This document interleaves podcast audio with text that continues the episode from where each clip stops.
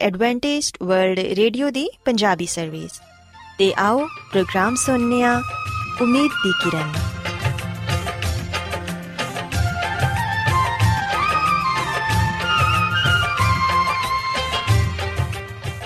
ਸਾਥਿਓ, ਮੈਂ ਤੁਹਾਡੀ ਮੇਜ਼ਬਾਨ ਫਰਾ ਸਲੀਮ, ਪ੍ਰੋਗਰਾਮ ਉਮੀਦ ਦੀ ਕਿਰਨ ਦੇ ਨਾਲ ਤੁਹਾਡੀ ਖidmat 'ਚ ਹਾਜ਼ਰ ਹਾਂ। ਮੇਰੇ ਵੱਲੋਂ ਪ੍ਰੋਗਰਾਮ ਸੁਣਨ ਵਾਲੇ ਸਾਰੇ ਸਾਥੀਆਂ ਨੂੰ ਮੇਰਾ ਪਿਆਰ ਭਰਾ ਸਲਾਮ, ਕਬੂਲ ਹੋਏ। ਸਾਥਿਓ ਉਮੀਦ ਕਰਨੀਆ ਕਿ ਤੁਸੀਂ ਸਾਰੇ ਖੁਦਾ ਤਾਲਾ ਦੇ ਫਜ਼ਲੋ ਕਰਮ ਨਾਲ ਖੈਰੀਅਤ ਨਾਲ ਤੇ ਸਾਡੀ ਇਹ ਦੁਆ ਹੈ ਕਿ ਤੁਸੀਂ ਸਦਾ ਖੁਸ਼ ਰਹੋ ਸਲਾਮਤ ਰਹੋ ਤੇ ਖੁਦਾ ਤਾਲਾ ਤੁਹਾਨੂੰ ਆਪਣੀਆਂ ਬਹੁਤ ਸਾਰੀਆਂ ਬਰਕਤਾਂ ਨਾਲ ਨਵਾਜ਼ੇ ਸਾਥਿਓ ਇਸ ਤੋਂ ਪਹਿਲਾਂ ਕਿ ਅੱਜ ਦੇ ਪ੍ਰੋਗਰਾਮ ਨੂੰ ਸ਼ੁਰੂ ਕੀਤਾ ਜਾਏ ਮੈਂ ਚਾਹਾਂਗੀ ਕਿ ਸਭ ਤੋਂ ਪਹਿਲੇ ਤੁਸੀਂ ਪ੍ਰੋਗਰਾਮ ਦੀ ਤਫਸੀਲ ਸੁਣ ਲਵੋ ਤੇ ਅੱਜ ਦੇ ਪ੍ਰੋਗਰਾਮ ਦੀ ਤਫਸੀਲ ਕੁਝ ਇਸ ਤਰ੍ਹਾਂ ਹੈ ਕਿ ਪ੍ਰੋਗਰਾਮ ਦਾ ਆਗਾਜ਼ ਇੱਕ ਗੀਤ ਨਾਲ ਹੋਏਗਾ ਤੇ ਗੀਤ ਦੇ ਬਾਅਦ ਸਿਹਤ ਦਾ ਪ੍ਰੋਗਰਾਮ ਤੰਦਰੁਸਤੀ, ਹਜ਼ਾਰ ਨਿਮਤ ਤੁਹਾਡੀ ਖidmat 'ਚ ਪੇਸ਼ ਕੀਤਾ ਜਾਏਗਾ ਤੇ ਸਿਹਤ ਦੇ ਹਵਾਲੇ ਤੋਂ ਤੁਹਾਨੂੰ ਮਫੀਦ مشਵਰੇ ਦਿੱਤੇ ਜਾਣਗੇ, ਜਿਨ੍ਹਾਂ ਤੇ ਅਮਲ ਕਰਕੇ ਤੁਸੀਂ ਨਾ ਸਿਰਫ ਆਪਣੀ ਬਲਕਿ ਆਪਣੇ ਖਾਨਦਾਨ ਦੀ ਸਿਹਤ ਦਾ ਵੀ ਖਿਆਲ ਰੱਖ ਸਕਦੇ ਹੋ। ਤੇ ਸਾਥਿਓ, ਪ੍ਰੋਗਰਾਮ ਦੇ ਆਖਿਰ 'ਚ ਖੁਦਾ ਦੇ ਖਾਦਮ ਅਜ਼ਮਤ ਇਮਨੁਅਲ ਖੁਦਾਵੰਦ ਦੇ ਅਲਾਹੀ ਪਾਕਲਾਮ ਚੋਂ ਪੇਗਾਮ ਪੇਸ਼ ਕਰਨਗੇ। ਉਮੀਦ ਕਰਨੀਆ ਕਿ ਅੱਜ ਦੇ ਪੈਗਾਮ ਦੇ ਜ਼ਰੀਏ ਯਕੀਨਨ ਤੁਸੀਂ ਖੁਦਾਵੰਦ ਕੋਲੋਂ ਬਰਕਤ ਪਾਓਗੇ। ਸੋ ਆਓ ਸਾਥਿਓ, ਪ੍ਰੋਗਰਾਮ ਦਾ ਆਗਾਜ਼, ਇਸ ਰੂਹਾਨੀ ਗੀਤ ਨਾਲ ਕਰਨੀਆ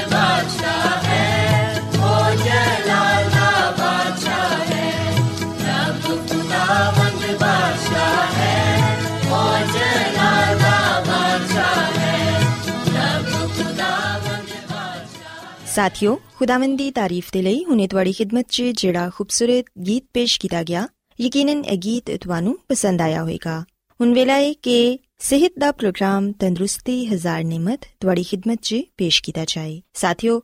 ਅੱਜ ਦੇ ਪ੍ਰੋਗਰਾਮ 'ਚ ਮੈਂ ਜਿਸ ਮੌਜੂ ਤੇ ਗੱਲ ਕਰਾਂਗੀ, ਉਹ ਹੈ ਬੁਖਾਰ, ਯਾਨੀ ਕਿ ਆਮ ਬੁਖਾਰ, ਜਿਹੜਾ ਅਕਸਰ ਹਰ ਉਮਰ ਦੇ ਸ਼ਖਸ ਨੂੰ ਹੋ ਜਾਂਦਾ ਹੈ ਸਾਥਿਓ, ਅੱਜ ਦੇ ਪ੍ਰੋਗਰਾਮ 'ਚ ਮੈਂ ਤੁਹਾਨੂੰ ਇਹ ਦੱਸਾਂਗੀ ਕਿ ਬੁਖਾਰ ਕੀ ਹੈ ਤੇ ਇੰਦੀਆਂ ਕਿਹੜੀਆਂ-ਕਿਹੜੀਆਂ ਅਲਾਮਤਾਂ ਨੇ ਤੇ ਅਸੀਂ ਕਿਸ ਤਰ੍ਹਾਂ ਇਸ ਬਿਮਾਰੀ ਤੋਂ ਨਜਾਤ ਹਾਸਿਲ ਕਰ ਸਕਦੇ ਹਾਂ? ਸਾਥਿਓ, ਦਰਅਸਲ ਬੁਖਾਰ ਐਸੀ ਜਿਸਮਾਨੀ ਕੈਫੀਅਤ ਨੂੰ ਕਿਹਾ ਜਾਂਦਾ ਹੈ ਜਿੰਦੇ 'ਚ ਸਾਡੇ ਬਦਨ ਦਾ ਦਰਜਾ ਹਰਾਰਤ, ਆਮ ਦਰਜਾ ਹਰਾਰਤ ਤੋਂ ਯਾਨੀ ਨਾਰਮਲ ਤੋਂ ਵੱਧ ਜਾਂਦਾ ਹੈ ਤੇ ਇਹ ਜਿਸਮ ਦੀ ਨਾਰਮਲ ਕਾਰਗਰਦਗੀ 'ਚ ਵਿਗਾੜ ਪੈਦਾ ਕਰ ਦਿੰਦਾ ਹੈ ਸਾਥੀਓ, ਬੁਖਾਰ 'ਚ ਹਰ ਸ਼ਖਸ ਹੀ ਮੁਬਤਲਾ ਹੋ ਜਾਂਦਾ ਹੈ ਚਾਹੇ ਉਹ ਛੋਟਾ ਹੋਏ, ਵੱਡਾ ਹੋਏ, ਬੁੱਢਾ ਹੋਏ ਜਾਂ ਨੌਜਵਾਨ ਹੋਏ। ਹਰ ਕੋਈ ਹੀ ਇਸ ਬਿਮਾਰੀ 'ਚ ਮੁਬਤਲਾ ਹੋ ਸਕਦਾ ਹੈ ਜਦੋਂ ਇਨਸਾਨ ਠੀਕ ਠਾਕ ਹੁੰਦਾ ਹੈ ਜਾਂ ਸਿਹਤਯਾਬ ਹੁੰਦਾ ਹੈ ਤੇ ਉਹਦੇ ਜਿਸਮ ਦਾ ਟੈਂਪਰੇਚਰ ਨਾਰਮਲ ਰਹਿੰਦਾ ਹੈ ਸਾਥੀਓ, ਯਾਦ ਰੱਖੋ ਕਿ ਬੁਖਾਰ ਦਰਅਸਲ ਬਜ਼ਾਤੇ ਖੁਦ ਕੋਈ ਬਿਮਾਰੀ ਨਹੀਂ, ਬਲਕਿ ਜਿਸਮ 'ਚ ਕਿਸੇ ਹੋਰ ਬਿਮਾਰੀ ਦੀ ਮੌਜੂਦਗੀ ਦੀ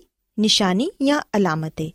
ਅਕਸਰ ਔਕਾਤ ਇਸ ਤਰ੍ਹਾਂ ਹੁੰਦਾ ਹੈ ਕਿ ਕੋਈ ਖਤਰਨਾਕ ਤਬਦੀਲੀ ਜਦੋਂ ਸਾਡੇ ਜਿਸਮ 'ਚ ਹੋਣਾ ਸ਼ੁਰੂ ਹੋ ਜਾਏ ਤੇ ਉਦੋਂ ਸਾਡੇ ਬਦਨ 'ਚ ਬਿਮਾਰੀ ਦੇ ਜਰਾਸੀਮ ਦਾਖਲ ਹੋ ਕੇ ਵਧਣਾ ਸ਼ੁਰੂ ਕਰ ਦਿੰਦੇ ਨੇ ਤੇ ਜਿਸਮ ਫੌਰਨ ਉਹਦਾ ਰੱਦੇ ਅਮਲ ਕਰਦਾ ਹੈ ਜਦੋਂ ਕਿਸੇ ਨੂੰ ਬੁਖਾਰ ਹੁੰਦਾ ਹੈ ਤੇ ਦਰਅਸਲ ਉਹਦਾ ਜਿਸਮ ਉਹਨੂੰ ਇਹ ਦੱਸਣ ਦੀ ਕੋਸ਼ਿਸ਼ ਕਰ ਰਿਹਾ ਹੁੰਦਾ ਹੈ ਕਿ ਮੋਹਤਰਮ ਸਭ ਕੁਝ ਠੀਕ ਨਹੀਂ, ਜਿਸਮ 'ਚ ਕੋਈ ਛੋਟੀ ਜਾਂ ਵੱਡੀ ਖਰਾਬੀ ਪੈਦਾ ਹੋ ਗਈ ਹੈ ਸਾਥੀਓ, ਜਦੋਂ ਤੇ ਇਨਸਾਨ ਠੀਕ ਹੋਏ ਤੇ ਉਹਦੇ ਬਦਨ ਦਾ ਦਰਜਾ ਹਰਾਰਤ ਨਾਰਮਲ ਰਹਿੰਦਾ ਹੈ ਲੇਕਿਨ ਜਦੋਂ ਉਹਨੂੰ ਬੁਖਾਰ ਹੋ ਜਾਏ ਤੇ ਉਹਦੇ ਜਿਸਮ ਦਾ ਦਰਜਾ ਹਰਾਰਤ ਵੱਧ ਜਾਂਦਾ ਹੈ ਤੇ ਕਈ ਦਫਾ ਇਹ ਵੀ ਕਿਹਾ ਜਾਂਦਾ ਹੈ ਕਿ ਖਾਣਾ ਖਾਣ ਦੇ ਬਾਅਦ ਵੀ ਦਰਜਾ ਹਰਾਰਤ ਵੱਧ ਜਾਂਦਾ ਹੈ। ਯਾਦ ਰੱਖੋ ਕਿ ਖੁਰਾਕ ਸਾਡੇ ਜਿਸਮ ਦਾ ਇੰਧਨ ਹੈ ਸਾਡੇ ਜਿਸਮ 'ਚ ਜਿੰਨੀ ਜ਼ਿਆਦਾ ਚਰਬੀ ਹੋਏਗੀ, ਜਿਸਮ 'ਚੋਂ ਉਨੀ ਹੀ ਘੱਟ ਹਰਾਰਤ ਖਾਰਜ ਹੋਏਗੀ। ਇਹੋ ਹੀ ਵਜ੍ਹਾ ਹੈ ਕਿ ਮੋٹے ਲੋਕਾਂ ਨੂੰ ਜ਼ਿਆਦਾ ਗਰਮੀ ਮਹਿਸੂਸ ਹੁੰਦੀ ਹੈ ਜਦੋਂ ਜਿਸਮ 'ਚ ਪੈਦਾ ਹੋਣ ਵਾਲੀ ਹਰਾਰਤ ਜਿਸਮ 'ਚੋਂ ਖਾਰਜ ਹੋਣ ਵਾਲੀ ਹਰਾਰਤ ਤੋਂ ਵੱਧ ਜਾਂਦੀ ਹੈ ਤੇ ਫਿਰ ਇਨਸਾਨ ਨੂੰ ਬੁਖਾਰ ਹੋ ਜਾਂਦਾ ਹੈ ਸਾਥੀਓ, ਅਸੀਂ ਵੇਖਿਆ ਕਿ ਬਹੁਤ ਸਾਰੇ ਹੋਰ ਵੀ ਅਜਜ਼ਾ ਨੇ, ਜਿਹੜੇ ਕਿ ਜਿਸਮ ਦੇ ਦਰਜਾ ਹਰਾਰਤ 'ਚ ਤਬਦੀਲੀ ਪੈਦਾ ਕਰਦੇ ਨੇ। ਤੇ ਇਨਸਾਨ ਬੁਖਾਰ 'ਚ ਮੁਬਤਲਾ ਹੋ ਜਾਂਦਾ ਹੈ ਅਸੀਂ ਵੇਖਿਆ ਕਿ ਇਹ ਰੱਦੋ ਬਦਲ ਖਾਈ ਜਾਣ ਵਾਲੀ ਗਿਜ਼ਾ, ਜਿਸਮਾਨੀ ਮਿਹਨਤ ਤੇ ਮੁਸ਼ਕਲ ਤੇ ird-gird ਦੇ ਮੌਸਮ ਦੀ ਮੁਨਾਸਬਤ ਨਾਲ ਵੀ ਹੁੰਦਾ ਰਹਿੰਦਾ ਹੈ ਤੇ ਜਿਵੇਂ ਕਿ ਤੁਸੀਂ ਜਾਣਦੇ ਹੀ ਹੋਵੋਗੇ ਕਿ ਜਿਸਮ ਦਾ ਟੈਂਪਰੇਚਰ ਥਰਮਾਮੀਟਰ ਦੇ ਜ਼ਰੀਏ ਲਿੱਤਾ ਜਾਂਦਾ ਹੈ ਜਿਹਨੂੰ ਲੋਕ ਡਾਕਟਰੀ ਥਰਮਾਮੀਟਰ ਕਹਿੰਦੇ ਨੇ। ਤੇ ਅਗਰ ਕਦੀ ਤੁਹਾਨੂੰ ਬੁਖਾਰ ਹੋਵੇ ਤੇ ਤੁਸੀਂ ਆਪਣੇ ਡਾਕਟਰ ਦੇ ਕੋਲ ਜਾਓ ਤੇ ਸਭ ਤੋਂ ਪਹਿਲੇ ਡਾਕਟਰ ਤੁਹਾਡਾ ਬੁਖਾਰ ਚੈੱਕ ਕਰੇਗਾ। ਤੇ ਬੁਖਾਰ ਚੈੱਕ ਕਰਨ ਦੇ ਲਈ ਉਹ ਥਰਮਾਮੀਟਰ ਦਾ ਇਸਤੇਮਾਲ ਕਰੇਗਾ। ਲੇਕਿਨ ਸਾਥੀਓ, ਇੱਕ ਗੱਲ ਯਾਦ ਰੱਖੋ ਕਿ ਅਗਰ ਜਿਸਮ ਦਾ ਸਹੀ ਦਰਜਾ ਹਰਾਰਤ ਮਾਲੂਮ ਕਰਨਾ ਹੋਏ ਤੇ ਇਸ ਸਖਤ ਜਿਸਮਾਨੀ ਮੁਸ਼ਕਲ ਦੇ ਫੌਰਨ ਬਾਅਦ ਜਾਂ ਕੋਈ ਗਰਮ ਚੀਜ਼ ਪੀਣ ਦੇ ਬਾਅਦ ਨਹੀਂ ਨਾਪਣਾ ਚਾਹੀਦਾ, ਕਿਉਂਕਿ ਇਹਦੇ ਨਤੀਜੇ 'ਚ ਟੈਂਪਰੇਚਰ ਵੈਸੇ ਹੀ ਵੱਧ ਜਾਂਦਾ ਹੈ ਲਿਹਾਜ਼ਾ ਐਸੀ ਹਾਲਤ 'ਚ ਲਿੱਤਾ ਗਿਆ ਟੈਂਪਰੇਚਰ ਜਿਸਮ ਦੀ ਅਸਲੀ ਹਾਲਤ ਨੂੰ ਜ਼ਾਹਿਰ ਨਹੀਂ ਕਰ ਸਕੇਗਾ। ਸਾਥੀਓ, ਆਮ ਤੌਰ ਤੇ ਬੁਖਾਰ ਜ਼ਰਾ ਜਿਹੀ ਕਪਕਪਾਹਟ ਜਿਸਮ ਦੇ ਮੁxtਲਿਫ ਹਿੱਸਿਆਂ 'ਚ ਦਰਦ ਤੇ ਖਾਸ ਤੌਰ ਤੇ ਸਿਰ 'ਚ ਦਰਦ, ਪਿਆਸ ਲੱਗਣ ਤੇ ਸੁਸਤੀ ਤਾਰੀ ਹੋਣ ਨਾਲ ਚੜਦਾ ਏ ਤੇ ਕਈ ਦਫਾ ਤੇ ਕਹਿ ਵੀ ਆਂਦੀ ਏ, ਨਬਜ਼ ਦੀ ਰਫ਼ਤਾਰ ਵੱਧ ਜਾਂਦੀ ਏ ਤੇ ਸਾਹ ਲੈਣ 'ਚ ਤੇਜ਼ੀ ਆ ਜਾਂਦੀ ਏ। ਕੁਝ ਦੇਰ ਦੇ ਬਾਅਦ ਇਹਨਾਂ ਅਲਾਮਤਾਂ 'ਚ ਕਮੀ ਆ ਜਾਂਦੀ ਏ ਤੇ ਅਗਰ ਜਿਸਮ ਦਾ ਟੈਂਪਰੇਚਰ ਬਹੁਤ ਉੱਚਾ ਹੋਏ ਤੇ ਬੇਚੈਨੀ ਤਾਰੀ ਹੋ ਜਾਂਦੀ ਏ। ਅਗਰ ਬੁਖਾਰ 105 ਜਾਂ 106 ਦਰਜਾ ਫੌਰਨ ਹਾਈਟ ਹੋ ਜਾਏ ਤੇ ਕੁਝ ਦੇਰ ਬਰਕਰਾਰ ਰਵੇ ਤੇ ਮੌਤ ਵੀ ਵਾਕਿਆ ਹੋਣ ਦਾ ਖਤਰਾ ਹੁੰਦਾ ਹੈ ਸੋ ਇਸ ਲਈ ਸਾਥੀਓ, ਜਦੋਂ ਵੀ ਬੁਖਾਰ ਹੋਏ, ਫੌਰਨ ਡਾਕਟਰ ਕੋਲ ਜ਼ਰੂਰ ਜਾਓ, ਤਾਂ ਕਿ ਉਹ ਤੁਹਾਡਾ ਚੈੱਕਅਪ ਕਰਕੇ ਤੁਹਾਨੂੰ ਅੱਛੀ ਦਵਾਈ ਦੇ ਸਕੇ। ਸਾਥੀਓ, ਅਕਸਰ ਔਕਾਤ ਬੁਖਾਰ ਫਾਸਦ ਮਾਧਿਆਂ ਦੀ ਵਜ੍ਹਾ ਨਾਲ ਹੁੰਦਾ ਹੈ ਜਿਹੜਾ ਕਿ ਗਲਤ ਗਿਜ਼ਾ ਦੀ ਵਜ੍ਹਾ ਨਾਲ ਹੋ ਜਾਂਦਾ ਹੈ ਤੇ ਗਲਤ ਤਰਜ਼ੇ ਜ਼ਿੰਦਗੀ ਗੁਜ਼ਾਰਨ ਦੇ ਨਾਲ ਸਾਡੇ ਜਿਸਮ 'ਚ ਜਮਾ ਹੋ ਜਾਂਦੇ ਨੇ। ਇਸ ਤਰ੍ਹਾਂ ਜਿਸਮ ਇਹਨਾਂ ਜ਼ਰੀਲੇ ਫਾਸਦ ਮਾਦਿਆਂ ਤੋਂ ਨਜਾਤ ਪਾਉਣ ਦੇ ਲਈ ਜਿਹੜੀ ਫਿਤਰੀ ਕੋਸ਼ਿਸ਼ ਕਰਦਾ ਏ, ਉਹਨੂੰ ਬੁਖਾਰ ਕਿਹਾ ਜਾਂਦਾ ਏ। ਸਾਥੀਓ, ਅਗਰ ਤੁਹਾਡੇ ਘਰ 'ਚੋਂ ਕੋਈ ਫਰਦ ਇਸ ਬਿਮਾਰੀ 'ਚ ਮੁਬਤਲਾ ਹੋ ਜਾਏ, ਤੇ ਉਹਦੇ ਲਈ ਇਹ ਜ਼ਰੂਰੀ ਏ ਕਿ ਤੁਸੀਂ ਉਹਨੂੰ ਕਿੰਨੂ ਜਾਂ ਸੰਤਰੇ ਦਾ ਜੂਸ ਪਿਲਾਓ। ਤੇ ਅਗਰ ਟੈਂਪਰੇਚਰ 103 ਦਰਜਾ ਫੌਰਨ ਹਾਈਟ ਤੋਂ ਵੱਧ ਜਾਏ, ਤੇ ਮਰੀਜ਼ ਦੇ ਸਿਰ ਤੇ ਠੰਡੀਆਂ ਪੱਟੀਆਂ ਲਗਾਓ। ਤੇ ਅਗਰ ਫੇਰ ਵੀ ਬੁਖਾਰ ਘਟਣਾ ਹੋਏ ਤੇ ਪੂਰੇ ਜਿਸਮ ਤੇ ਠੰਡੀਆਂ ਪੱਟੀਆਂ ਲਗਾਉਣੀਆਂ ਚਾਹੀਦੀਆਂ ਨੇ। ਸਾਥੀਓ, ਜਦੋਂ ਜਿਸਮ ਦਾ ਟੈਂਪਰੇਚਰ ਘਟ ਹੋ ਕੇ ਨਾਰਮਲ ਹੋ ਜਾਏ ਤੇ ਮਰੀਜ਼ ਦੀ ਜ਼ੁਬਾਨ ਤੇ ਦਾਗ ਜਾਂ ਨਿਸ਼ਾਨਾਤ ਘਟ ਹੋ ਜਾਣ, ਤੇ ਇਹਦੇ ਬਾਅਦ 2 ਦਿਨ ਤੱਕ ਮਰੀਜ਼ ਨੂੰ ਫਲ ਖਿਲਾਉਂਦੇ ਰਹੋ। ਦਿਨ 'ਚ ਤਿੰਨ ਵਾਰੀ ਉਹਨੂੰ ਤਾਜ਼ਾ ਰਸ ਭਰੇ ਮੌਸਮੀ ਫਲ ਖਿਲਾਓ ਤੇ ਪੀਣ ਦੇ ਲਈ ਜੂਸ ਦਵੋ, ਲੇਕਿਨ ਉਹਦੇ 'ਚ ਮਿੱਠਾ ਇਸਤੇਮਾਲ ਘੱਟ ਕਰੋ। ਇਹਦੇ ਇਲਾਵਾ ਸਾਥੀਓ, ਪਾਣੀ ਵੀ ਜ਼ਿਆਦਾ ਤੋਂ ਜ਼ਿਆਦਾ ਇਸਤੇਮਾਲ ਕਰੋ ਤੇ ਫਿਰ ਆਇਸਤਾ ਆਇਸਤਾ ਠੋਸ ਤੇ ਮਤਵਾਜ਼ਨ ਗਿਜ਼ਾ ਦੀ ਤਰਫ ਆਓ ਲੇਕਿਨ ਜ਼ਿਆਦਾਤਰ ਤਾਜ਼ਾ ਫਲ ਤੇ ਕੱਚੀਆਂ ਤੇ ਹਲਕੀਆਂ ਉਬਲੀਆਂ ਹੋਈਆਂ ਸਬਜ਼ੀਆਂ ਇਸਤੇਮਾਲ ਕਰੋ ਇਹਦੇ ਇਲਾਵਾ ਸਾਥੀਓ ਜਦੋਂ ਮਰੀਜ਼ ਨੂੰ ਬੁਖਾਰ ਹੋਏ ਤੇ ਉਹਦੇ ਤੇ ਕਦੀ ਵੀ ਬਹੁਤ ਜ਼ਿਆਦਾ ਕੱਪੜੇ ਨਾ ਦਵੋ ਬਲਕਿ ਉਹਨੂੰ ਨਹਾਇਤ ਹੀ ਆਰਾਮ ਦੇ ਬਿਸਤਰ ਤੇ ਲਟਾਓ ਤੇ ਹਲਕੀ ਜੀ ਚਾਦਰ ਉਹਦੇ ਤੇ ਪਾਓ ਤੇ ਕਮਰੇ ਦੀ ਫਿਜ਼ਾ ਨੂੰ ਪੁਰਸਕੂਨ ਤੇ ਆਰਾਮ ਦੇ ਰੱਖੋ ਅੱਜਕੱਲ ਅਕਸਰ ਡਾਕਟਰ ਇਹ ਸੋਚਦੇ ਨੇ ਕਿ ਮਰੀਜ਼ ਨੂੰ ਕੰਬਲਾਂ 'ਚ ਲਪੇਟ ਦੇਣਾ ਅਕਲਮੰਦੀ ਨਹੀਂ, ਕਿਉਂਕਿ ਮਰੀਜ਼ ਦੇ ਜਿਸਮ 'ਚ ਪਾਈ ਜਾਣ ਵਾਲੀ ਹਰਾਰਤ ਨੂੰ ਬਾਹਰ ਕੱਢਣ ਦੀ ਕੋਸ਼ਿਸ਼ ਕਰਨੀ ਚਾਹੀਦੀ ਹੈ ਨਾ ਕਿ ਗਰਮੀ ਜਮਾ ਰੱਖਣ ਦੀ। ਸਾਥੀਓ, ਯਾਦ ਰੱਖਣ ਵਾਲੀ ਸਭ ਤੋਂ ਜ਼ਰੂਰੀ ਗੱਲ ਹੈ ਕਿ ਬੁਖਾਰ 'ਚ ਬਿਹਤਰੀਨ ਇਲਾਜ ਦੇ ਲਈ ਆਪਣੇ ਡਾਕਟਰ ਸਾਹਿਬ ਨਾਲ ਰਜੂ ਕਰੋ, ਤਾਂ ਕਿ ਉਹ ਤੁਹਾਡਾ ਮੁਨਾਸਿਬ ਇਲਾਜ ਕਰ ਸਕੇ ਤੇ ਤੁਹਾਨੂੰ ਇਹ ਦੱਸ ਸਕੇ ਕਿ ਤੁਹਾਡੇ ਜਿਸਮ 'ਚ ਕਿਹੜੀ ਖਰਾਬੀ ਹੈ ਸੋ ਸਾਥੀਓ, ਮੈਂ ਉਮੀਦ ਕਰਨੀ ਆ ਕਿ ਤੁਹਾਨੂੰ ਅੱਜ ਸਿਹਤ ਦੀਆਂ ਗੱਲਾਂ ਪਸੰਦ ਆਈਆਂ ਹੋਣਗੀਆਂ। ਮੇਰੀ ਇਹ ਦੁਆ ਹੈ ਕਿ ਖੁਦਾਵੰਦ ਖੁਦਾ ਤੁਹਾਡੇ ਨਾਲ ਹੋਣ ਤੇ ਤੁਹਾਨੂੰ ਸਾਰਿਆਂ ਨੂੰ ਆਪਣੀਆਂ ਬਹੁਤ ਸਾਰੀਆਂ ਬਰਕਤਾਂ ਨਾਲ ਨਵਾਜ਼ਣ ਆਓ ਸਾਥੀਓ, ਹੁਣ ਖੁਦਾਵੰਦ ਦੀ ਤਾਰੀਫ 'ਚ ਇੱਕ ਹੋਰ ਖੂਬਸੂਰਤ ਗੀਤ ਸੁਣੀਏ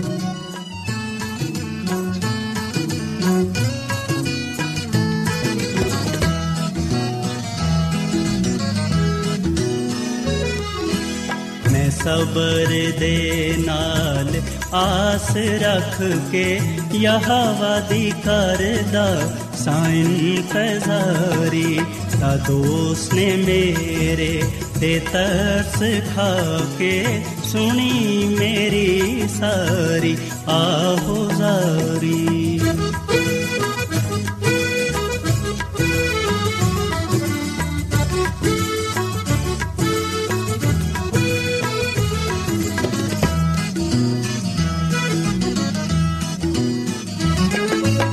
ਉਹ ਖਤਰੇ ਤੇ ਟੋਏ ਤੇ ਖੋਬਿਆਂ ਤੂੰ ਹੈ ਮੈਨੂੰ ਕੱਢ ਕੇ ਲੈ ਆਇਆ ਬਾਹਰ। ਉਹ ਖਤਰੇ ਤੇ ਟੋਏ ਤੇ ਖੋਬਿਆਂ ਤੂੰ ਹੈ ਮੈਨੂੰ ਕੱਢ ਕੇ ਲੈ ਆਇਆ ਬਾਹਰ। ਜਟਾਂ ਤੇ ਰੱਖੇ ਪੈਰ ਮੇਰੇ ਤੇ ਬਖਸ਼ੀ ਕਦਮਾਂ ਨੂੰ ਸਵਾਰੀ ਚਟਾਨ ਤੇ ਰੱਖੇ ਪੈਰ ਮੇਰੇ ਤੇ ਬਖਸ਼ੀ ਕਦਮਾਂ ਨੂੰ ਸਵਾਰੀ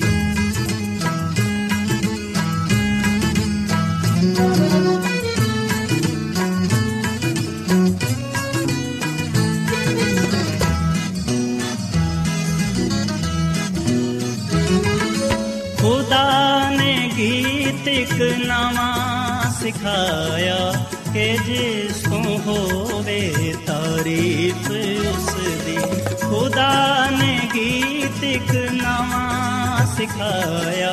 ਕਿ ਜਿਸ ਤੋਂ ਹੋਵੇ ਤਾਰੀਫ ਉਸ ਦੀ ਬਤੇਰੇ ਮੰਨਣਗੇ ਖੌਫ ਉਸ ਦਾ ਤੇ ਆਸ ਰੱਖਣ ਰੱਬ ਉਤੇ ਸਾਰੀ।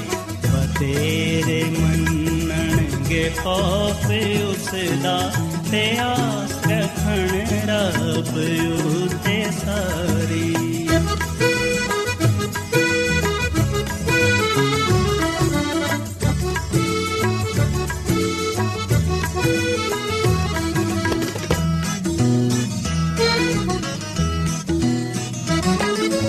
ਮੁਬਾਰਕੋ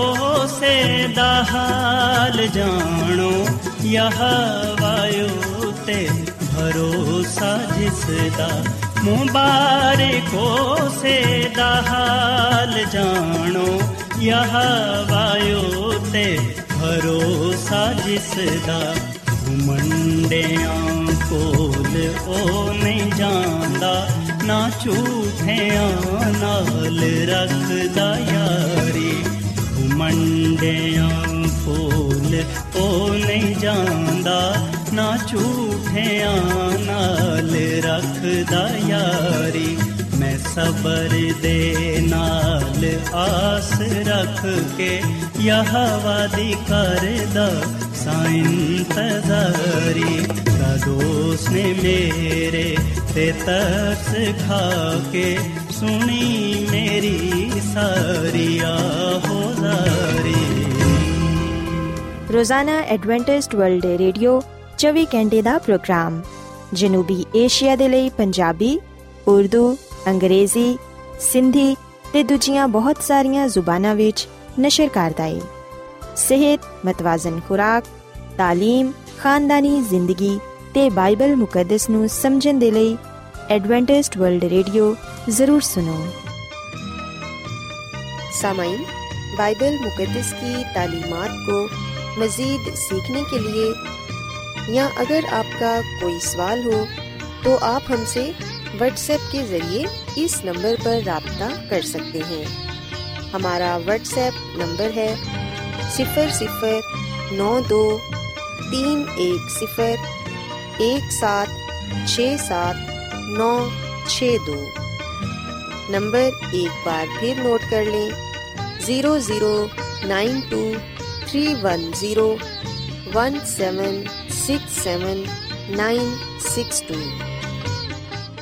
Adventist World Radio ਵੱਲੋਂ ਪ੍ਰੋਗਰਾਮ ਉਮੀਦ ਦੀ ਕਿਰਨ ਨਿਸ਼ਰ ਕੀਤਾ ਜਾ ਰਿਹਾ ਹੈ ਹੁਣ ਵੇਲਾ ਹੈ ਕਿ ਅਸੀਂ ਖੁਦਾ ਦੇ ਪਾਕ ਕਲਾਮ ਚੋਂ ਪੈਗਾਮ ਸੁਣੀਏ। ਤੇ ਅੱਜ ਤੁਹਾਡੇ ਲਈ ਪੈਗਾਮ ਖੁਦਾ ਦੇ ਖਾਦਮ ਅਜ਼ਮਤ ਇਮਨੁਅਲ ਪੇਸ਼ ਕਰਨਗੇ। ਤੇ ਆਓ ਆਪਣੇ ਦਿਲਾਂ ਨੂੰ ਤਿਆਰ ਕਰੀਏ ਤੇ ਖੁਦਾ ਦੇ ਕਲਾਮ ਨੂੰ ਸੁਣੀਏ। ਯਿਸੂ ਮਸੀਹ ਦੇ ਅਜ਼ਲੀ ਤੇ ਅਬਦੀ ਨਾਮ ਵਿੱਚ ਸਾਰੇ ਸਾਥੀਆਂ ਨੂੰ ਸਲਾਮ। ਸਾਥੀਓ,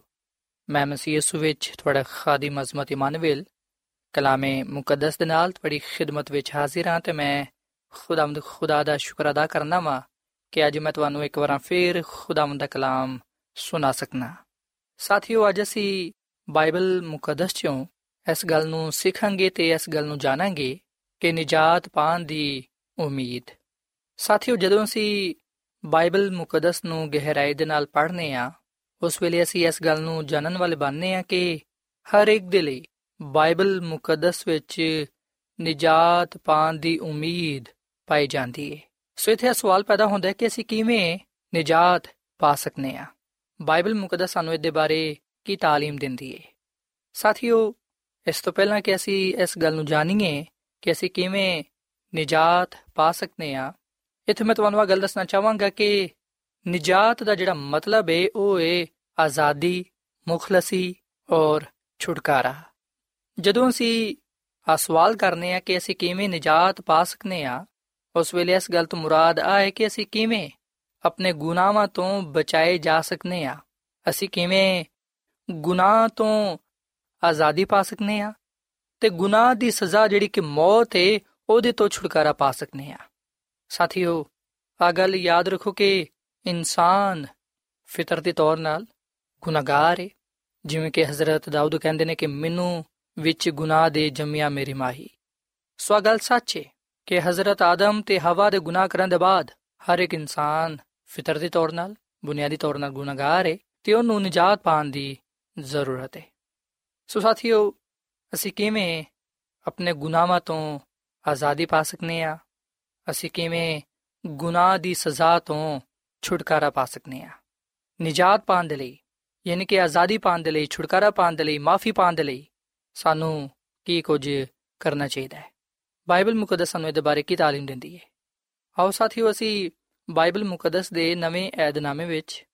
ਅਮਾਲ ਦੀ ਕਿਤਾਬ ਦੇ 16ਵੇਂ ਬਾਬ ਦੀ 31ਵੀਂ ਆਇਤ ਪੜ੍ਹੀਏ ਇੱਥੇ ਪਾਲੂਸ ਰਸੂਲ ਇਸ ਅਹਿਮ ਸਵਾਲ ਦਾ ਜਵਾਬ ਦਿੰਦਾ ਹੈ ਕਿ ਅਸੀਂ ਕਿਵੇਂ ਨਜਾਤ ਪਾ ਸਕਨੇ ਆ। ਇੱਥੇ ਲਿਖਿਆ ਕਿ ਉਹਨੇ ਆਖਿਆ, ਖੁਦਾਵੰਦ ਯਿਸੂ ਮਸੀਹ ਤੇ ਈਮਾਨ ਲਿਆ ਤੇ ਤੂੰ ਤੇ ਤੇਰਾ ਘਰਾਨਾ ਨਜਾਤ ਪਾਏਗਾ। ਸੋ ਸਾਥੀਓ, ਪਾਲੂਸ ਰਸੂਲ ਖੁਦਾ ਦਾ ਬੰਦਾ ਅਗਲ ਬਿਆਨ ਕਰਦਾ ਹੈ ਕਿ ਅਗਰ ਖੁਦਾਵੰਦ ਯਿਸੂ ਮਸੀਹ ਤੇ ਈਮਾਨ ਲਿਆਇਆ ਜਾਏ, ਅਗਰ ਯਿਸੂ ਮਸੀਹ ਨੂੰ ਕਬੂਲ ਕੀਤਾ ਜਾਏ, ਤੇ ਫਿਰ ਨਜਾਤ ਮਿਲ ਸਕਦੀ ਹੈ ਸਾਥੀਓ, ਇਸ ਮੌਕੇ ਤੇ ਇੱਕ ਦਰੋਗਾ ਨੇ, ਯਾਨੀ ਕਿ ਇੱਕ ਸਿਪਾਹੀ ਨੇ, ਜਿਹੜਾ ਕਿ ਕੈਦੀਆਂ ਤੇ ਪਹਿਰਾ ਦਿੰਦਿਆ ਸੀ, ਜਿਨ੍ਹਾਂ ਵਿੱਚ ਪਾਲੂਸ ਰਸੂਲ ਤੇ ਸਲਾਸ ਵੀ ਸੀ। ਅਸੀਂ ਬਾਈਬਲ ਮੁਕੱਦਸ ਵਿੱਚ ਅਗਲ ਪੜ੍ਹਨੇ ਆ ਕਿ ਜਦੋਂ ਪਾਲੂਸ ਰਸੂਲ ਤੇ ਸਲਾਸ ਕੈਦਖਾਨੇ ਵਿੱਚ ਹਮਦੋ ਸਨਾ ਕਰਨ ਦੇ ਸਨ, ਖੁਦਾ ਦੇ ਅੱਗੇ ਦੁਆ ਕਰਨ ਦੇ ਸਨ, ਉਸ ਵੇਲੇ ਅਚਾਨਕ ਇੱਕ ਬੜਾ ਵੱਡਾ ਭੁੰਚਾਲ ਆਇਆ ਤੇ ਉਸ ਭੁੰਚਾਲ ਦੀ ਵਜ੍ਹਾ ਤੋਂ ਕੈਦਖਾਨੇ ਦੇ ਦਰਵਾਜ਼ੇ ਟੁੱਟ ਗਏ, ਉਹਨਾਂ ਦੀਆਂ ਬੇੜੀਆਂ ਖੁੱਲ ਗਈਆਂ ਤੇ ਜਿਹੜਾ ਦਰੋਗਾ ਜਿਹੜਾ ਸਿਪਾਹੀ ਉੱਥੇ ਪਹਿਰਾ ਦਿੰਦਿਆ ਸੀ, ਉਹ ਘਬਰਾ ਗਿਆ ਤੇ ਉਹਨੇ ਆ ਸੋਚਿਆ ਕਿ ਸ਼ਾਇਦ ਜਿਹੜੇ ਕੈਦੀ ਨੇ ਉਹ ਭੱਜ ਗਏ ਨੇ। ਸੋ ਆ ਸੋਚ ਕੇ ਉਹਨੇ ਆਪਣੇ ਆਪ ਨੂੰ ਕਤਲ ਕਰਨਾ ਚਾਹਿਆ ਕਿਉਂਕਿ ਉਹ ਜਾਣਦਾ ਸੀ ਕਿ ਅਗਰ ਮੈਂ ਆਪਣੇ ਆਪ ਨੂੰ ਨਹੀਂ ਮਾਰਾਂਗਾ ਤੇ ਫਿਰ ਜਿਹੜੇ ਮੇਰੇ ਹਾਕਿਮ ਨੇ ਉਹ ਮੈਨੂੰ ਮਾਰ ਦੇਣਗੇ ਸੋ ਅਸੀਂ ਖੁਦਾਮ ਦੇ ਕਲਾਮ ਵਿੱਚ ਅਗਲ ਪੜ੍ਹਨੇ ਆ ਕਿ ਜਦੋਂ ਉਸ ਸਿਪਾਹੀ ਨੇ ਆਪਣੇ ਆਪ ਨੂੰ ਮਾਰਨਾ ਚਾਹਿਆ ਉਸ ਵੇਲੇ ਪਾਲੂਸ ਨੇ ਉਹਨੂੰ ਆਵਾਜ਼ ਦੇ ਕੇ ਅਗਲ ਕਹੀ ਕਿ ਤੂੰ ਆਪਣੇ ਆਪ ਨੂੰ ਨੁਕਸਾਨ ਨਾ ਪਹੁੰਚਾ ਅਸੀਂ ਇੱਥੇ ਹੀ ਆ ਸੋ ਉਸ ਵੇਲੇ ਫਿਰ ਉਸ ਸਿਪਾਹੀ ਨੇ ਪਾਲੂਸ ਰਸੂਲ ਦੇ ਅੱਗੇ ਆ ਸਵਾਲ ਕੀਤਾ ਕਿ ਮੈਂ ਕੀ ਕਰਾਂ ਤਾਂ ਕਿ ਨਜਾਤ ਪਾਵਾਂ। ਤੇ ਪਾਲੂਸ ਰਸੂਲ ਨੇ ਉਹਨੂੰ ਆ ਜਵਾਬ ਦਿੱਤਾ ਕਿ ਖੁਦਾਮ ਦੀ ਯਿਸੂ ਮਸੀਹ ਤੇ ਈਮਾਨ ਲਿਆ ਤੇ ਤੂੰ ਤੇ ਤੇਰਾ ਘਰਾਨਾ ਨਜਾਤ ਪਾਏਗਾ। ਸੋ ਨੂੰ ਗੱਲ ਦੱਸੀ ਗਈ ਕਿ ਯਿਸੂ ਮਸੀਹ ਨੂੰ ਕਬੂਲ ਕਰਨ ਨਾਲ ਨਜਾਤ ਮਿਲਦੀ ਏ। ਯਿਸੂ ਮਸੀਹ ਨੂੰ ਨਜਾਤ, ਦੇਹਿੰਦਾ ਕਬੂਲ ਕਰਨ ਨਾਲ ਗੁਨਾਹਾਂ ਤੋਂ ਮਾਫੀ ਮਿਲਦੀ ਏ ਤੇ ਗੁਨਾਹਾਂ ਦੀ ਸਜ਼ਾ ਤੋਂ ਛੁਟਕਾਰਾ ਮਿਲਦਾ ਹੈ ਸਾਥੀਓ, ਅਸੀਂ ਬਾਈਬਲ ਮੁਕੱਦਸ ਦੇ ਨਵੇਂ ਏਧਨਾਮੇ ਵਿੱਚ ਯਹੋਨਾ ਰਸੂਲ ਦੀ ਮਾਰਫਤ ਲਿਖੀ ਗਈ ਅੰਜੀਲ ਦੇ ਤੀਜੇ ਬਾਬ ਦੀ। 16ਵੀਂ ਤੋਂ ਲੈ ਕੇ 18ਵੀਂ ਤੱਕ ਅਗਲ ਪੜ੍ਹਨੇ ਆ ਕਿ ਖੁਦਾ ਨੇ ਦੁਨੀਆ ਦੇ ਨਾਲ ਇੰਜ ਦੀ ਮੁਹੱਬਤ ਕੀਤੀ ਕਿ ਉਹਨੇ ਆਪਣਾ ਇਕਲੌਤਾ ਬੇਟਾ ਬਖਸ਼ ਦਿੱਤਾ ਤਾਂ ਕਿ ਜਿਹੜਾ ਵੀ ਉਹਦੇ ਤੇ ਈਮਾਨ ਲਿਆਏ ਉਹ ਹਲਾਕ ਨਾ ਹੋਏ, ਬਲਕਿ ਹਮੇਸ਼ਾ ਦੀ ਜ਼ਿੰਦਗੀ ਪਾਏ।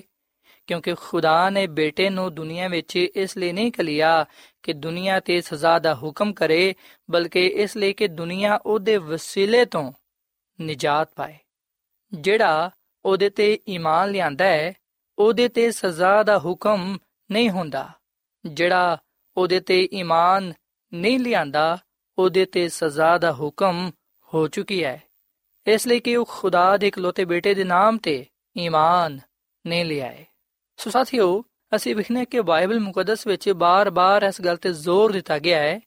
ਕਿ ਜਿਹੜਾ ਯਿਸੂ ਮਸੀਹ ਤੇ ਈਮਾਨ ਲਿਆਂਦਾ ਹੈ, ਉਹ ਨਜਾਤ ਪਾਉਂਦਾ ਹੈ। ਪਰ ਜਿਹੜਾ ਯਿਸੂ ਮਸੀਹ ਤੇ ਈਮਾਨ ਨਹੀਂ ਲਿਆਂਦਾ, ਉਹਦੇ ਤੇ ਸਜ਼ਾ ਦਾ ਹੁਕਮ ਹੋ ਚੁੱਕੀ ਹੈ। ਮੇਰੇ ਭਰਾਵੋ, ਮੇਰੀ ਭੈਣੋ, ਬਾਈਬਲ ਮੁਕੱਦਸ ਵਿੱਚ ਸਾਡੇ ਸਾਰਿਆਂ ਵਾਸਤੇ ਨਜਾਤ ਪਾਣ ਦੀ ਉਮੀਦ ਪਾਈ ਜਾਂਦੀ ਹੈ ਸਿਰਫ ਅਸੀਂ ਯਿਸੂ ਮਸੀਹ ਤੇ ਇਮਾਨ ਲਿਆਉਣ ਨਾਲ ਹੀ ਨਜਾਤ ਪਾ ਸਕਨੇ ਆ। ਅਮਾਲ ਦੀ ਕਿਤਾਬ ਦੇ 4 ਬਾਬ ਦੀ 12ਵੀਂ ਆਇਤ ਵਿੱਚ ਲਿਖਿਆ ਕਿ ਕਿਸੇ ਦੂਜੇ ਦੇ ਵਸੀਲੇ ਤੋਂ ਨਜਾਤ ਨਹੀਂ ਹੈ ਕਿਉਂਕਿ ਆਸਮਾਨ ਦੇ ਥੱਲੇ ਲੋਕਾਂ ਨੂੰ ਕੋਈ ਦੂਸਰਾ ਨਾਮ ਬਖਸ਼ਿਆ ਨਹੀਂ ਗਿਆ ਜਿਹਦੇ ਵਸੀਲੇ ਤੋਂ ਅਸੀਂ ਨਜਾਤ ਪਾ ਸਕੀਏ। ਸੋ ਅਸੀਂ ਵਿਖਨੇ ਕਿ ਬਾਈਬਲ ਮੁਕੱਦਸ ਦੇ ਇਸ ਹਵਾਲੇ ਵਿੱਚ ਆ ਖੁਸ਼ਖਬਰੀ ਦਾ ਪੈਗਾਮ ਦਿੱਤਾ ਗਿਆ ਹੈ ਕਿ ਕਿਸੇ ਦੂਜੇ ਦੇ ਵਸੀਲੇ ਤੋਂ ਨਜਾਤ ਨਹੀਂ ਹੈ। ਕੋਈ ਹੋਰ ਸਾਨੂੰ ਨਜਾਤ ਨਹੀਂ ਦੇ ਸਕਦਾ, ਸਿਰਫ ਯਿਸੂ ਮਸੀਹ ਹੀ ਸਾਨੂੰ ਨਜਾਤ ਦੇ ਸਕਦਾ ਹੈ। ਯਾਨੀ ਕਿ ਸਿਰਫ ਯਿਸੂ ਮਸੀਹ ਹੀ ਸਾਨੂੰ ਗੁਨਾਹਾਂ ਤੋਂ, ਗੁਨਾਹਾਂ ਦੀ ਸਜ਼ਾ ਤੋਂ ਛੁਟਕਾਰਾ ਦੇ ਸਕਦਾ ਹੈ। ਯਿਸੂ ਮਸੀਹ ਨੂੰ ਕਬੂਲ ਕਰਨ ਨਾਲ ਹੀ ਅਸੀਂ ਗੁਨਾਹਾਂ ਤੋਂ ਮਾਫੀ ਪਾਣੇ ਆ ਅਸੀਂ ਯਿਸੂ ਮਸੀਹ ਨੂੰ ਕਬੂਲ ਕਰਨ ਨਾਲ ਨਜਾਤ ਪਾ ਕੇ ਹਮੇਸ਼ਾ ਦੀ ਜ਼ਿੰਦਗੀ ਨੂੰ ਪਾਣ ਵਾਲੇ ਬਣਨੇ ਆ ਸਾਥੀਓ, ਭਾਵੇਂ ਸਾਡਾ ਤਾਲੁਕ ਕਿਸੇ ਵੀ ਕੌਮ ਦੇ ਨਾਲ, ਕਿਸੇ ਵੀ ਮਜ਼ਹਬ ਦੇ ਨਾਲ, ਕਿਸੇ ਵੀ ਨਸਲ ਦੇ ਨਾਲ ਕਿਉਂ ਨਾ ਹੋਏ, ਭਾਵੇਂ ਅਸੀਂ ਜਿੱਥੇ ਵੀ ਹੋਈਏ, ਨਜਾਤ ਸਾਡੇ ਸਾਰਿਆਂ ਵਾਸਤੇ ਵੇ। ਨਜਾਤ ਪਾਉਣ ਦੇ ਲਈ ਇਹ ਜ਼ਰੂਰੀ ਨਹੀਂ ਹੈ ਕਿ ਅਸੀਂ ਇੱਕ ਮਸੀਹੀ ਘਰ ਵਿੱਚ ਪੈਦਾ ਹੋਈਏ ਤੇ ਫਿਰ ਹੀ ਅਸੀਂ ਨਜਾਤ ਪਾ ਸਕਾਂਗੇ। ਨਜਾਤ ਪੂਰੀ ਦੁਨੀਆ ਦੇ ਲਈ ਹੈ ਭਾਵੇਂ ਅਸੀਂ ਜਿਹੜੇ ਵੀ ਘਰਾਣੇ ਦੇ ਨਾਲ ਜਿਹੜੀ ਵੀ ਨਸਲ ਦੇ ਨਾਲ ਜਿਹੜੇ ਵੀ ਮਜ਼ਹਬ ਦੇ ਨਾਲ ਕੌਮ ਦੇ ਨਾਲ ਤਾਲੁਕ ਕਿਉਂ ਨਾ ਰੱਖਦੇ ਹੋਈਏ ਅਹਿਮ ਗੱਲ ਆਏ ਕਿ ਅਸੀਂ ਯਿਸੂ ਮਸੀਹ ਦੇ ਕੋਲ ਆਈਏ ਉਹਨੂੰ ਕਹੀਏ ਕਿ ਆ ਯਿਸੂ ਮੈਂ ਤੈਨੂੰ ਆਪਣਾ ਨਜਾਤ ਦੇਹਿੰਦਾ تسلیم ਕਰਨਾ ਵਾ ਤੂੰ ਮੈਨੂੰ ਕਬੂਲ ਫਰਮਾ ਤੂੰ ਮੇਰੇ ਤੇ ਰਹਿਮ ਕਰ ਕਿਉਂਕਿ ਮੈਂ ਗੁਨਾਹਗਾਰ ਹਾਂ ਸਾਥੀਓ ਜਦੋਂ ਅਸੀਂ ਯਿਸੂ ਮਸੀਹ ਤੇ ਈਮਾਨ ਲਿਆਵਾਂਗੇ ਉਸ ਵੇਲੇ ਨਾ ਸਿਰਫ ਅਸੀਂ ਆਪਣੇ ਗੁਨਾਹਾਂ ਤੋਂ ਮਾਫੀ ਪਾਵਾਂਗੇ ਉਸ ਵੇਲੇ ਨਾ ਸਿਰਫ ਅਸੀਂ ਗੁਨਾਹ ਦੀ ਸਜ਼ਾ ਤੋਂ ਛੁਟਕਾਰਾ ਪਾਵਾਂਗੇ, ਬਲਕਿ ਅਸੀਂ ਹਮੇਸ਼ਾ ਦੀ ਜ਼ਿੰਦਗੀ ਪਾਉਂਦੇ ਹੋਇਆਂ ਖੁਦਾ ਦੇ ਖਾਨਦਾਨ ਵਿੱਚ ਸ਼ਾਮਿਲ ਹੋਵਾਂਗੇ। ਉਸ ਵੇਲੇ ਅਸੀਂ ਯਿਸੂ ਮਸੀਹ ਨੂੰ ਕਬੂਲ ਕਰਨ ਦੇ ਨਾਲ ਖੁਦਾ ਦੇ ਬੇਟੇ ਤੇ ਬੇਟੀਆਂ ਠਹਿਰਾਂਗੇ। ਅਗਰ ਅਸੀਂ ਬਾਈਬਲ ਮੁਕੱਦਸ ਦੇ ਨਵੇਂ ਆਦਨਾਮੇ ਵਿੱਚ ਯਹੋਨਾ ਰਸੂਲ ਦੀ ਮਾਰਫਤ ਲਿਖੀ ਗਈ ਅੰਜੀਲ ਦੇ ਪਹਿਲੇ ਬਾਬ ਦੀ 12ਵੀਂ ਐਤ ਪੜ੍ਹੀਏ, ਤੇ ਇੱਥੇ ਇਹ ਗੱਲ ਬਿਆਨ ਕੀਤੀ ਗਈ ਹੈ ਕਿ ਜਿਨ੍ਹਾਂ ਨੇ ਵੀ ਉਹਨੂੰ ਕਬੂਲ ਕੀਤਾ, ਉਹਨੇ ਉਹਨਾਂ ਨੂੰ ਖੁਦਾ ਦੇ ਫਰਜ਼ੰਦ ਬਣਨ ਦਾ ਹੱਕ ਬਖਸ਼ਿਆ, ਯਾਨੀ ਉਹਨਾਂ ਨੂੰ ਜਿਹੜੇ ਉਹਦੇ ਨਾਮ ਤੇ ਈਮਾਨ ਲਿਆਂਦੇ ਨੇ। ਸੋ ਬਾਈਬਲ ਮੁਕੱਦਸ ਦੇ ਇਸ ਹਵਾਲੇ ਤੋਂ ਅਗਲ ਸਾਫ਼ ਜ਼ਾਹਿਰ ਹੋ ਜਾਂਦੀ ਹੈ ਕਿ ਜਿਹੜੇ ਵੀ ਯਿਸੂ ਮਸੀਹ ਤੇ ਈਮਾਨ ਲਿਆਂਦੇ ਨੇ, ਉਹ ਆਪਣੇ ਗੁਨਾਹਾਂ ਤੋਂ ਮਾਫੀ ਪਾਉਂਦੇ ਨੇ, ਗੁਨਾਹ ਦੀ ਸਜ਼ਾ ਤੋਂ ਛੁਟਕਾਰਾ ਪਾਉਂਦੇ ਨੇ ਤੇ ਹਮੇਸ਼ਾ ਦੀ ਜ਼ਿੰਦਗੀ ਨੂੰ ਪਾਉਂਦੇ ਹੋਇਆਂ ਖੁਦਾ ਦੇ ਬੇਟੇ ਤੇ ਬੇਟੀਆਂ ਠਹਿਰਦੇ ਨੇ।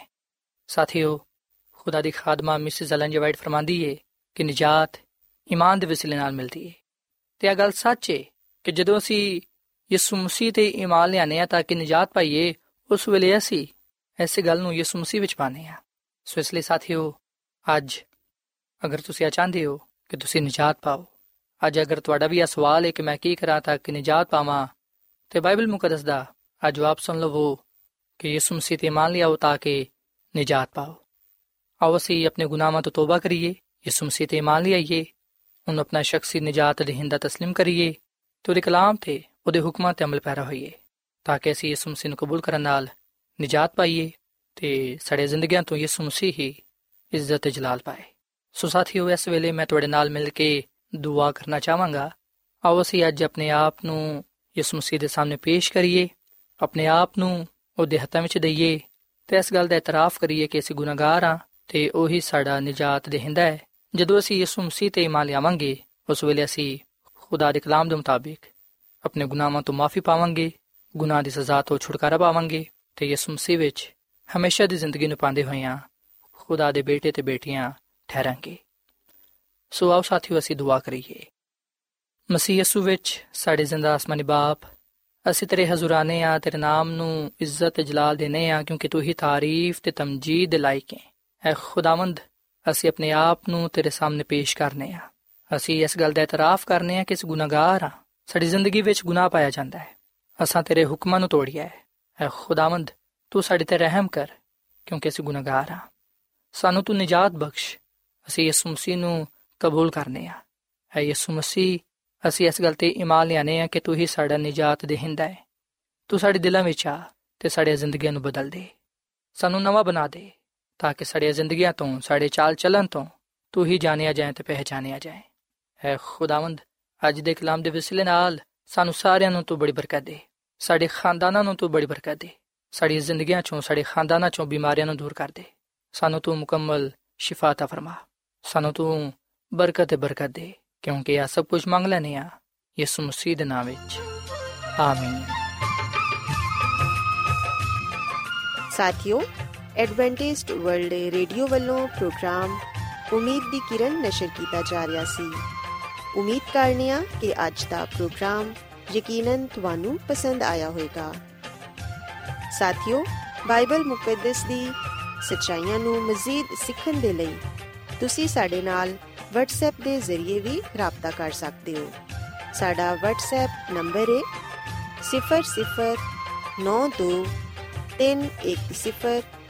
0090176762 ਨੰਬਰ ਇੱਕ ਵਾਰੀ ਫੇਰ ਲਿਖ ਲਵੋ 0092311767962 ਸਾਥਿਓ ਕੱਲ ਇਸੇ ਵੇਲੇ ਤੇ ਇਸੇ ਫ੍ਰੀਕਵੈਂਸੀ ਤੇ ਦੁਬਾਰਾ ਤੁਹਾਡੇ ਨਾਲ ਮੁਲਾਕਾਤ ਹੋਏਗੀ ਹੁਣ ਆਪਣੀ ਮੇਜ਼ਬਾਨ ਫਰਾਸਲੀਮ ਨੂੰ ਇਜਾਜ਼ਤ ਦਿਓ ਰੱਬ ਰਾਖਾ